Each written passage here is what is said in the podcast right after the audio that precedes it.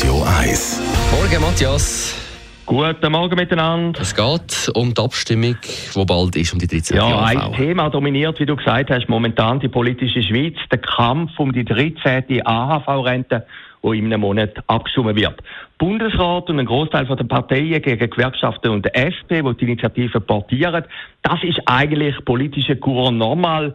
Doch jetzt gibt es bei dem Vorhaben ganz andere, ungewohnte Gräben, unabhängig vom politischen Lager, alt gegen jung, arm gegen reich, Auslandschweizer gegen Einheimische und wohl als Novum in der jüngeren Schweizer Politgeschichte sechs Altbundesräte gegen neu eine Altbundesrätin.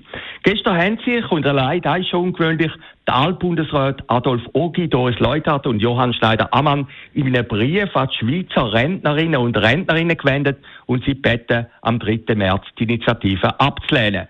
Leicht ironische Klammerbemerkung, allein mit diesen Portokosten könnte man die A-Post auf die nächsten zehn Jahre finanzieren.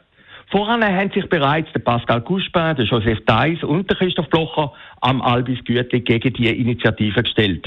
Sie warnen von den hohen Kosten von dem Vorhaben.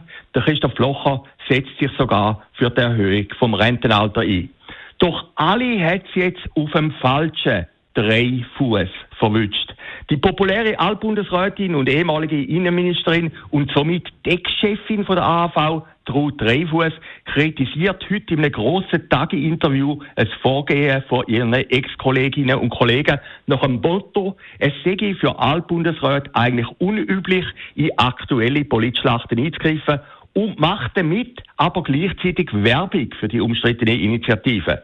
Das ist höhere Politdialektik. Es gäbe viele Schweizerinnen und Schweizer, so die ehemalige Landesmutter, wo am Existenzminimum leben. Ihres Motto, wer alt sei, müsse keine Angst haben müssen. Allein mit dieser Aussage egalisiert sie eigentlich schon den Brief von Ogi, Leuthard und Schneider-Ammann.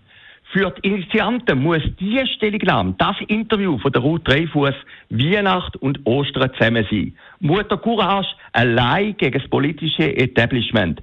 Die ganze Rentenschlacht hat mit dem Interview vom Tagi eine neue Dimension bekommen. Doch entschieden wird das Ganze in den kleineren Kantonen. Entscheidend ist ja immer bei Initiativen ein Ständemehr, wo für den Erfolg von einer Initiative entscheidend sein wird.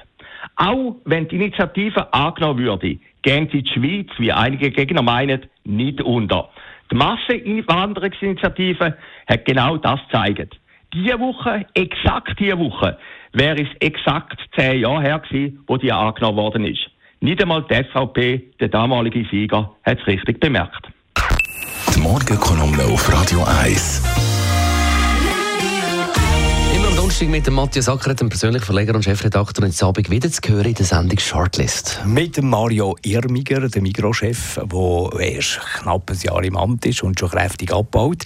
Der King Charles, der krebserkrankt ist. Und der Michael Steiner, der Wolkenbruch-Regisseur, der die Abschaffung von Schweizer Filmpreis fordert. Über die drei Namen werden wir diskutieren.